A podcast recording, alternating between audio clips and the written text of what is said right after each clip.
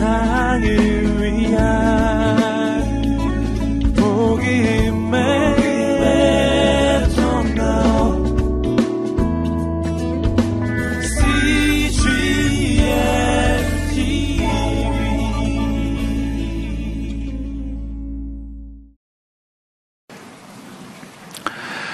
세계적인 선교 잡지 더 미셔너리 리뷰 오브 더 월드라는 잡지 1889년 4월 판에 우리 한국 교회에 대해서 이렇게 소개했습니다. 한국은 현대 선교의 또 다른 기적이다.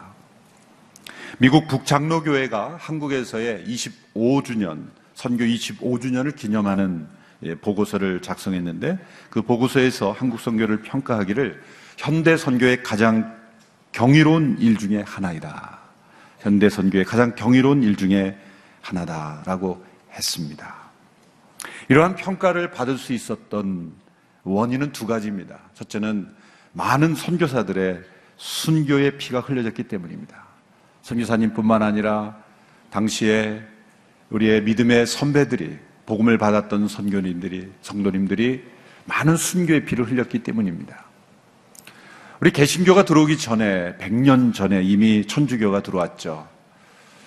그 당시에 그 천주교가 들어왔을 때 조정 조선 조정으로부터 혹독한 박해를 받았죠.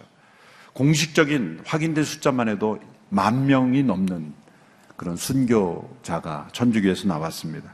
상대적으로 우리 개신교는 이 서방국가의 조약이 맺어진 이후에 들어왔기 때문에 상대적으로 순교자의 숫자는 적습니다.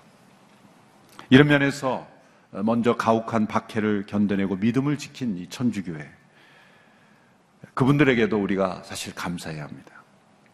교회 역사는 잉크로 쓴 것이 아니라 순교자들의 피로 쓴 것이다. 라는 말이 있습니다. 터툴린이라는 초대교회 지도자는 순교자의 피는 교회의 씨앗이며 교회는 순교자들의 피로 자란다. 라는 말을 했습니다. 이 많은 이 순교의 피가 이 땅에 흘려졌다는 것을 우리는 기억해야 합니다. 두 번째로는 이 조선시대 한국에 온 초기 해외 선교사들의 헌신적인 희생이 있었기 때문입니다. 이 조선시대 한국에 온 우리 해외 선교사들은 질적으로 매우 우수한 분들이었습니다. 또한 매우 헌신적인 분들이었습니다. 1885년부터 1994년까지 한국에 온 선교사님들의 숫자는 2,956명이었습니다. 그중 상당수의 선교사님들이 의료 선교사님이었죠. 이들 중 10%가 한국에서 온 지 얼마 안 돼서 그리고 오고 나서 질병과 사고로 죽게 되거나 병들어서 이 땅에 묻히게 된 분들입니다. 이 땅에서 태어난 선교사들의 자녀 가운데는 태어나자마자 질병에 걸려 이름도 없이 세상에서 세상을 떠난 이들도 많습니다. 양화진에 있는 선교사님들의 묘지는 바로 그들의 희생을 보여주죠. 양화진에 안치된 선교사의 숫자는 145명입니다. 그중 65명이 선교사의 자녀들이죠. 저는 다섯 분의 이 땅에 왔던 선교사님들을 우리가 함께 기억하기를 원합니다. 메리 스크랜턴 선교사, 이분은 1885년에 한국에 왔죠. 1884년에 53세의 나이로 미국 감리교 여성교회로부터 파송을 받았죠. 이분에 의해서 이화학당, 오늘날의 이화 여자대학이 세워졌지 않습니까? 한국에 와서 버려진 어린아이, 여자아이들을 모아놓고 가르치기 시작했습니다. 24년 동안 조선의 여성들을 구원하고 가르치는 일에 헌신하다가 70 6세 소천에서 양화진에 안장되어 있습니다. 이분에게서 받는 감동은 한국에 올 때 50세가 넘는 나이로 헌신했지만 그 당시에 20대 말에 젊은 자신의 아들 윌리엄 스크랜턴 부부 그 가정을 함께 선교사로 헌신시켜서 데려왔다는 거죠. 이 메리 스크랜턴은 30대에 홀몸이 되었습니다. 남편이 죽고 하나뿐이 아는 아들을 아주 잘 키웠습니다. 예일대학과 미국 뉴욕 의과대학을 졸업한 훌륭한 의사로 키웠습니다.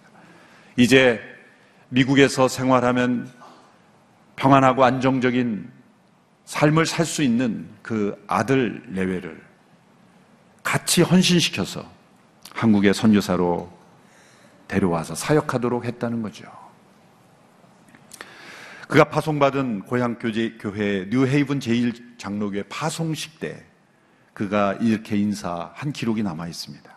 제가 오늘 파송받는 것은 희생이 아니라 특혜입니다. 고난이 아니라 분에 넘치는 영예라고 믿습니다. 이 메리 스크랜턴과 그의 아들 윌리엄 스크랜턴 내외의 이 헌신을 통해서 이 땅에 최초의 공식적이고 그리고 잘 훈련된 교육기관들이 세워지고 많은 곳에 새로운 변화가 일어났다는 것을 우리는 기억하고 감사해야 할 것입니다. 두 번째 저는 윌리엄 제임스 홀과 로제타 셔우드 홀 내외를 소개합니다. 1891년도에 한국으로 선교사로 왔습니다. 두 사람은 이미 미국에서 어, 약혼을 한 상태에서 결혼을 서울에 와서 했습니다.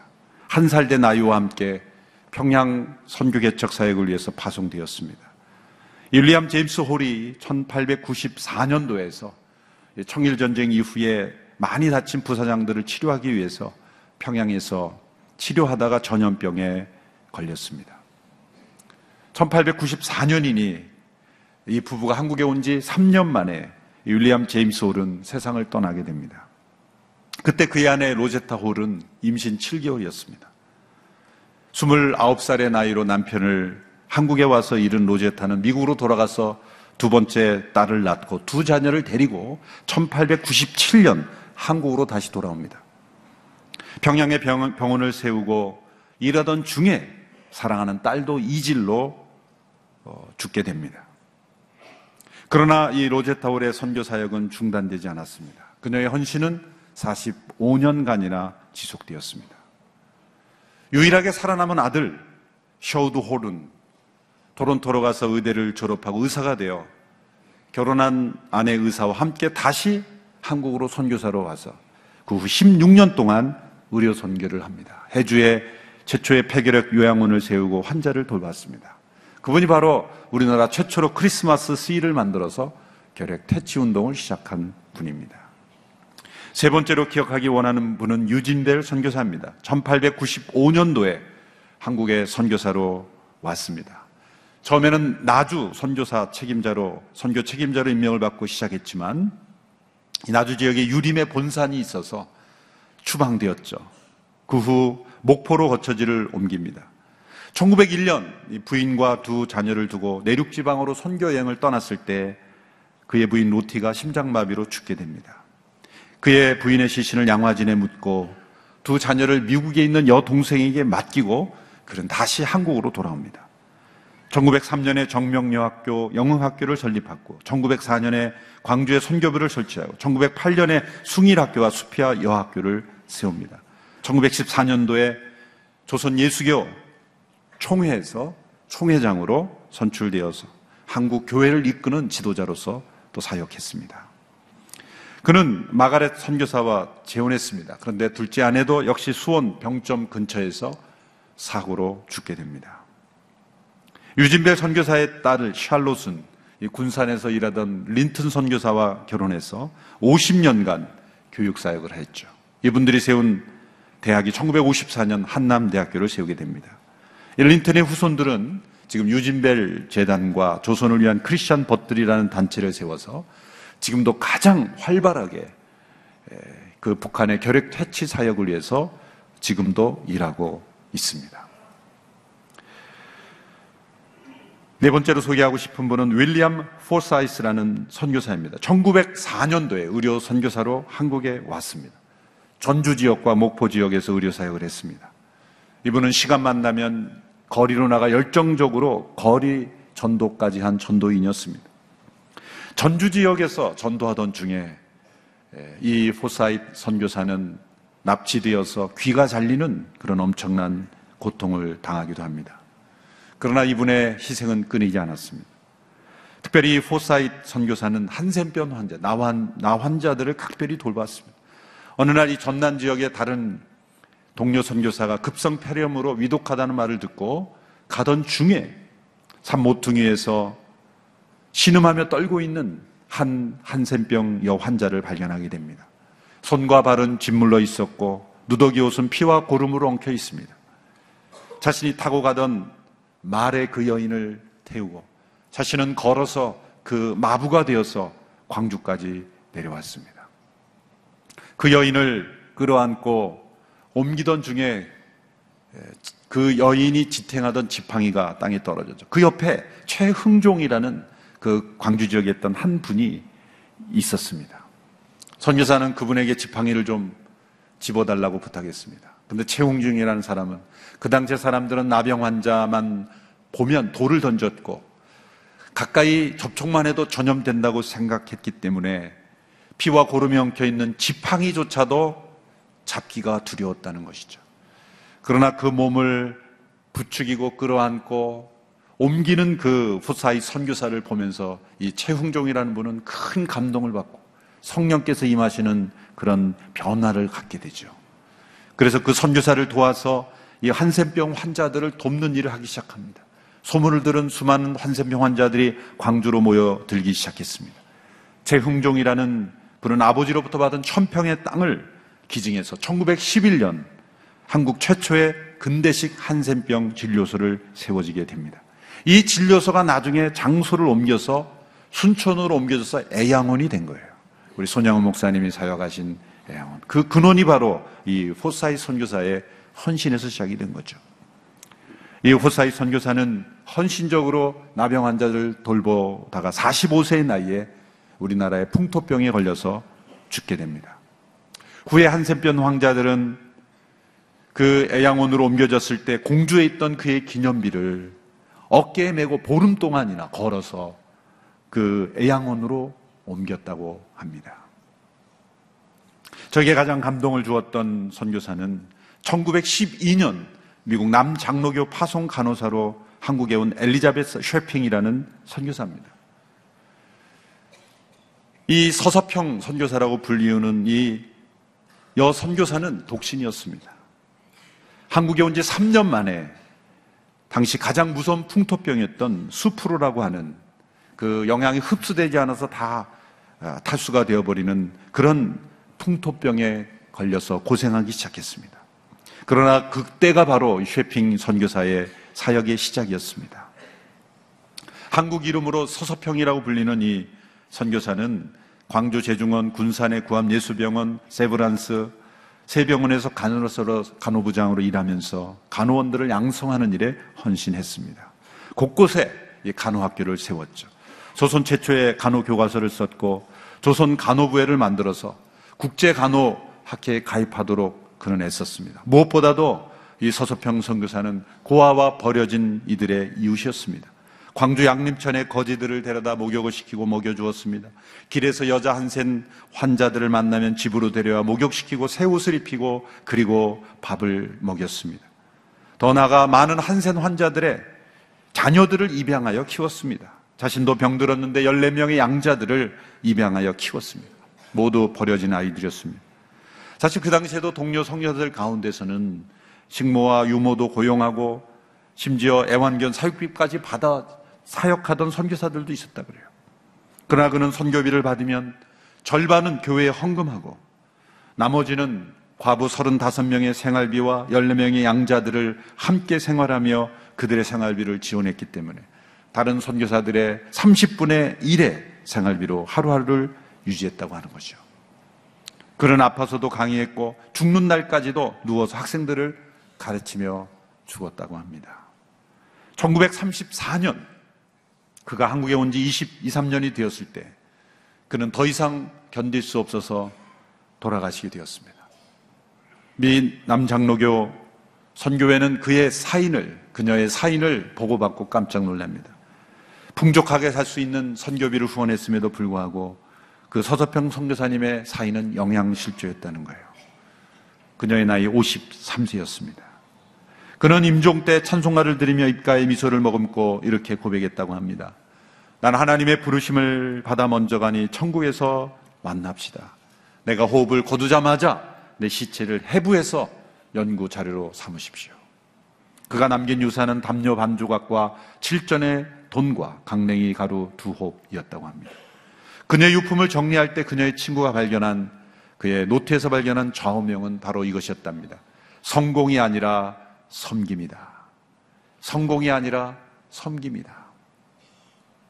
그녀의 장례식은 광주 최초의 사회정으로 치루어졌죠.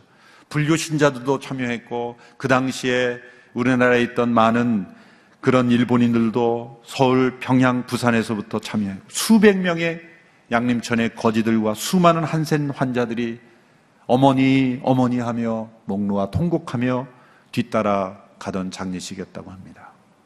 1934년 6월 28일자 동아일보 신문에 보면 이 서서평 선교사에 대한 기사가 두 개가 아, 세 개가 크게 실렸는데 그중 두 기사를 제가 여러분들에게 읽어드리려고 합니다. 1934년 6월 28일자 동아일보에 나온 것입니다. 제목은 자선 교육 사업에 일생 바친 빈민의 자모 서서평양 장서라는 제목이죠. 제가 이 내용을 오늘날 그냥 문법적으로 그냥 다시 말해서 읽어드리겠습니다. 광주 양림정에 있는 그 자, 화면을 좀 계속 보여주십시오. 광주 양림정에 있는 이일학교의 설립자이며 교장인 서서평 양은 지금으로부터 25년 전에 조선에 들어온 이후 선교 사업은 물론 많은 사람을 구제하는 사회 사업과 교육 사업에 노력하여 오던 중 1922년에는 이일학교를 창립하여 우금 13년 동안에 성경과 30 성경과 36명, 고, 고, 아, 과학과 37명의 졸업생을 내었으며 방금 66명의 재학생이 있었다 한다. 이 학교는 이혼당한 여자, 남편이 죽고 없는 여자, 학령이 초과한 여자 등을 요양하여 왔었는데 서서평양은 창교, 학교 창설 이래 자기의 생활비 이체까지 학교 유지비에 바치었으므로 사생활은 극도로 곤란하였다며 무너진 주택을 수선할 여유조차 없었다 한다. 그러던 중 지난 26일 오전 4시에 드디어 이 세상을 떠났다는 바 그의 장인은 전 광주 기독교 단체 연합장으로 성대히 거행하리라고 한다. 또 다른 기사에는 같은 동아일보 6월 28일자는 이렇게 제목이 나왔습니다. 보리밥 된장국과 고무신 끌고 생활, 자기 몸과 재산을 돌보지 않고 전심역을 교육 자선해라는 제하로 실린 기사입니다. 별항 보도한 바에 서서평양은 그가 31세 된 25년에 미국으로부터 조선에 건너오던 즉시 경성 세브란스 병원의 간호원장으로 심무하다가 기미운동에 관리하였다는 까닭으로 경성이 잊지 못하고 전남 광주로 내려왔다고 한다. 그런데 자신은 평생을 독신으로 살아오면서 불쌍한 조선인 고아는 자기의 눈에 띄는 대로 데려다가 양육하며 교육하며 남원녀가 시켜준 출가시켜준 수요가 수십 명의 다수라고 한다. 그리고 1922년에 이 일학교를 설립하였으나 특별한 재원이 없었던 까닭으로 자기 생활비 전부를 이에 충당하는 동시에 자기 자신은 조선 농촌 여성과 같이 무명배를 옷을 입으며 고무신을 신었으며 보리밥에 된장을 먹고 살아나왔다는 바 앞으로는 이 일학교의 존속 여하가 의문이라고 한다. 많은 자료들이 있지만 이 엘리자베트 셰핑, 이 서서평 선교사의 삶은 우리에게 큰 감동으로 남아 있습니다. 전 앞으로 이러한 분들의 일대기를 다큐나 그러한 영화나 그런 자료들을 통해서 우리 한국 우리 기독교인들이 알아가고 또 마음에 새기고 본받는 일에 우리 교회가 힘써야 된다고 생각합니다.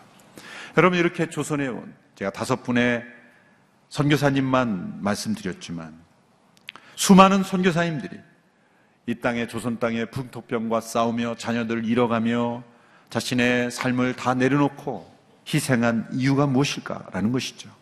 무엇이 이들로 하여금 죽음을 두렵지 않게 하였고 그리고 이 땅을 떠나지 않고 그 자녀들 또 자녀들이 이어서 이 땅을 섬기게 하였습니까? 그것은 오늘 우리가 함께 읽은 이 사도 바울의 고백이 그들의 마음속에 동일하게 있었기 때문입니다.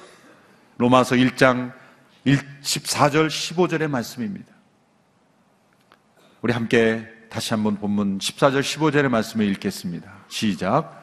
나는 그리스 사람이든 미개한 사람이든 지혜로운 사람이든 어리석은 사람이든 그 모두에게 빚을 진 사람입니다.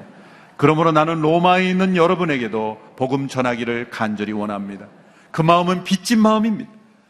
모든 사람들에게 자신이 빚을 진 사람이라고 고백합니다. 사도 바울이 로마로 로마 성에 있는 사람들에게 무슨 돈을 빌렸겠습니까? 그리스 사람에게 돈을 빌렸겠습니까? 아무것도 관계가 없습니다. 그런데 사도 바울의 마음에는 빚진 마음이다라고 말합니다. 왜 그랬을까요?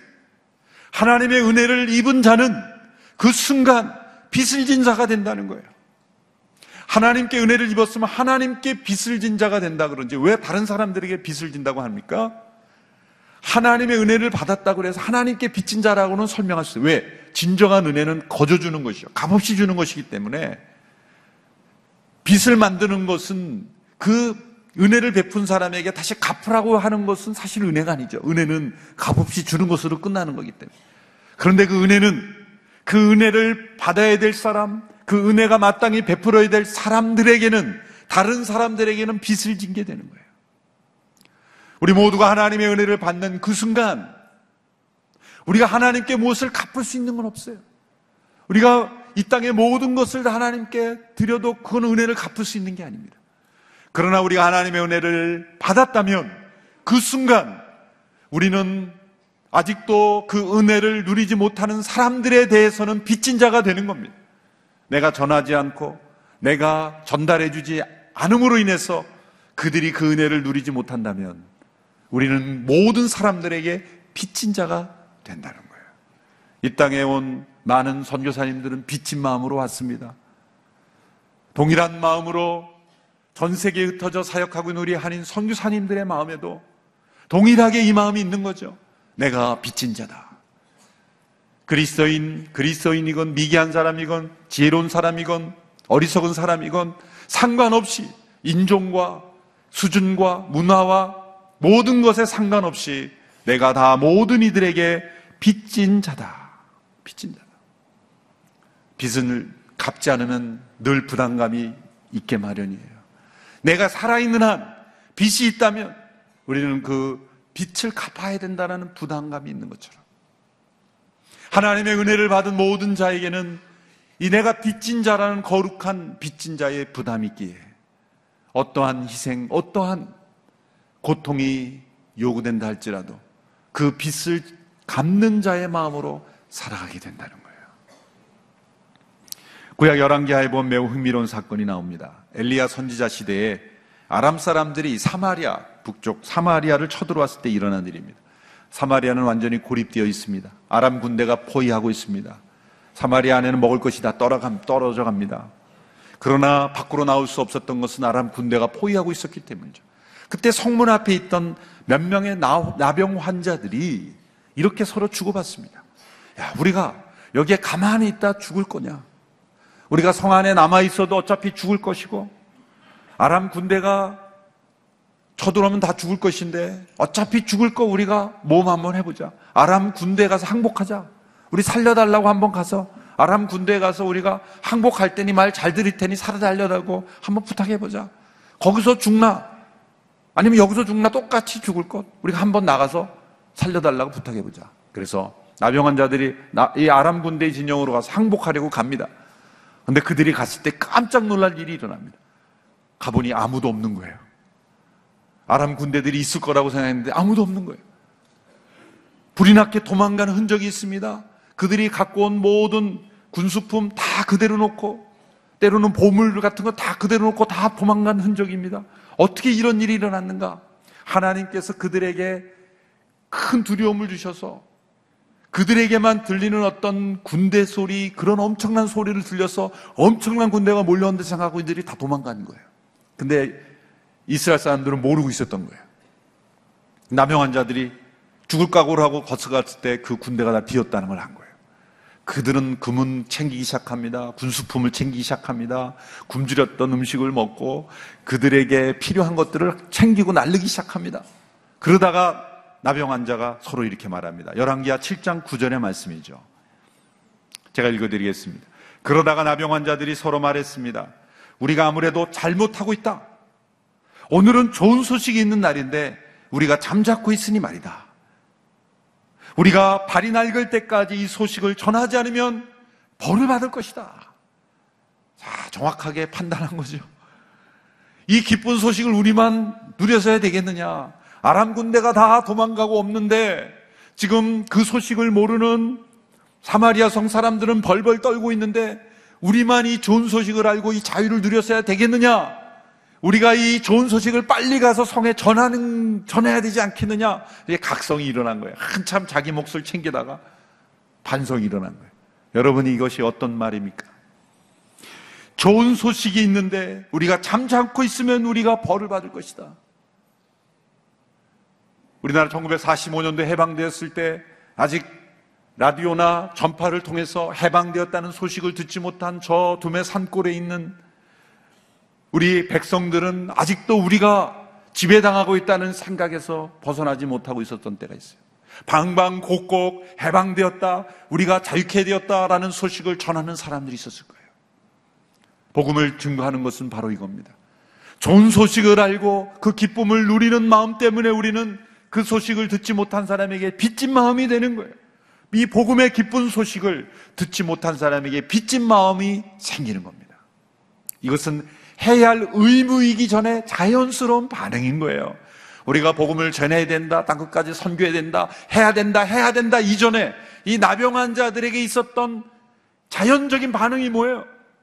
아람 군대가 다 떠나서 이제는 두려워할 필요가 없는데 이 좋은 소식을 우리만 알고 있어야 되겠느냐? 이것은 당연하게 자연적으로 일어나는 반응이요. 빚진 마음이에요. 복음의 빚진 마음. 선교라는 하나님의 은혜를 입어 복음의 빚진 자가 되어 빚을 갚는 겁니다. 엘리자베스 셰핑이 서서평 선교사는 뉴욕에서 한국으로 간호선교사로 온다 그럴 때 어머니가 쫓아냈다는 거예요. 여기에도 할 일이 많고 나도 돌봐야 되고 여기도 할 일이 많은데 너가 그렇게 낙후된 지에 가서 뭐 할 일이 있겠느냐? 집에서 못 갈 줄 알고 쫓아냈다니. 집에서 쫓겨나고 온 거예요. 예수님께서 너희가 성령을 받으면 권능을 받고 예루살렘과 온 유대와 땅 끝까지 이내 증인이 된다고 했죠. 어떤 사람 예루살렘이 다 복음화돼야 사마리아 가고 사마리아 다 복음화돼야 땅 끝 가는 거지. 우리나라가 다 복음화돼야 해외 가는 거지. 우리나라에도 전할 일이 많은데 해외까지 가느냐? 아닙니다. 그것은 단계적이기도 하지만 복음이 절단되는 순서는 단계적이지만 가는 것은 전방위적으로 다 가야 되는 거예요. 땅끝도 가야 되고 예루살렘도 가야 돼. 우리나라 저 두메 산골에 아직도 복음을 듣지 못한 농어촌 지역에도 가야 되는 것이고 저 아프리카 아무도 가지 않는 그 당시에 우리 조선 땅은 정말 은둔의 나라라 그랬죠.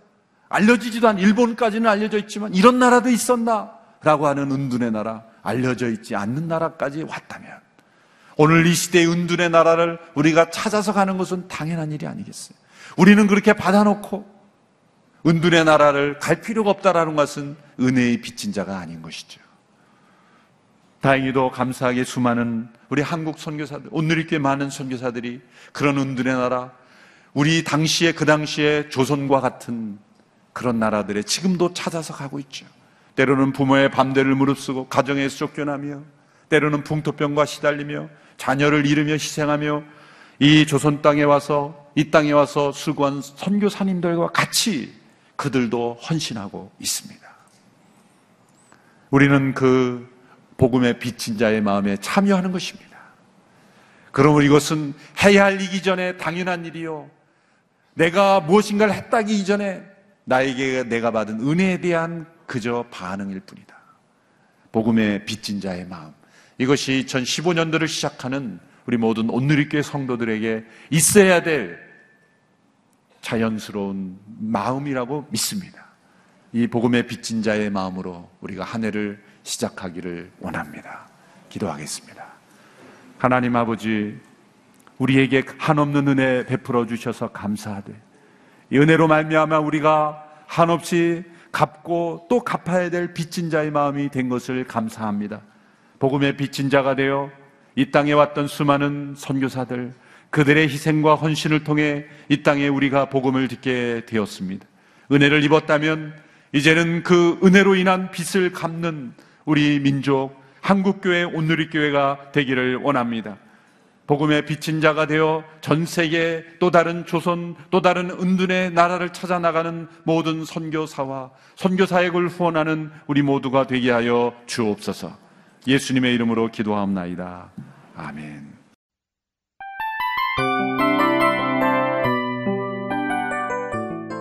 이 프로그램은 청취자 여러분의 소중한 후원으로 제작됩니다.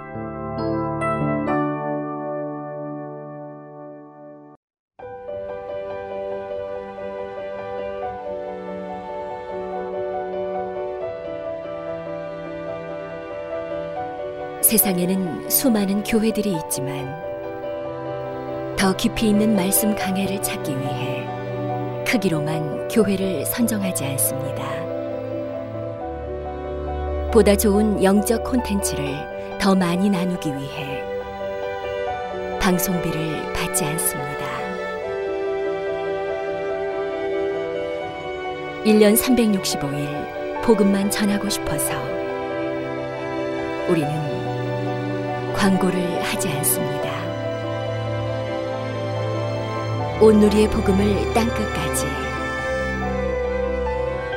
CGN TV와 함께 땅끝 선교사가 되주세요.